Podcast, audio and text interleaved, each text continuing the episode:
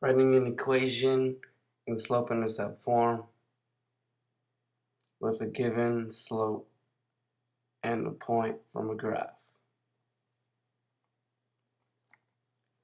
Example 1, here's a slope, 7, here's the point, 5 and 2.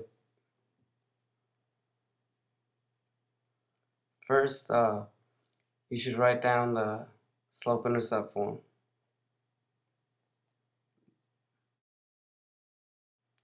So step one is to find the y-intercept, which is b.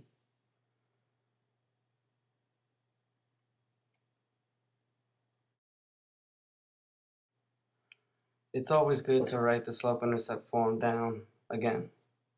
It's helpful. So y equals mx plus b, slope-intercept form. So you should substitute y with 2. Let me write this down. And then substitute m with 7, the slope.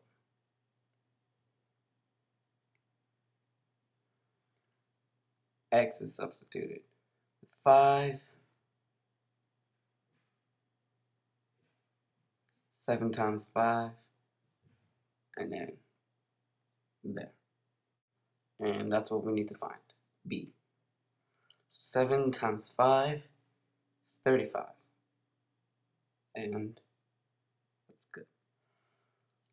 You bring down the 2, bring down plus b, and you subtract 35 from both sides.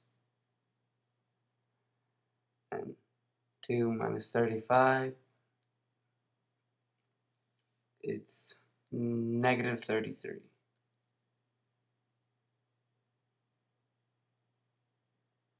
And that's y-intercept, negative 33.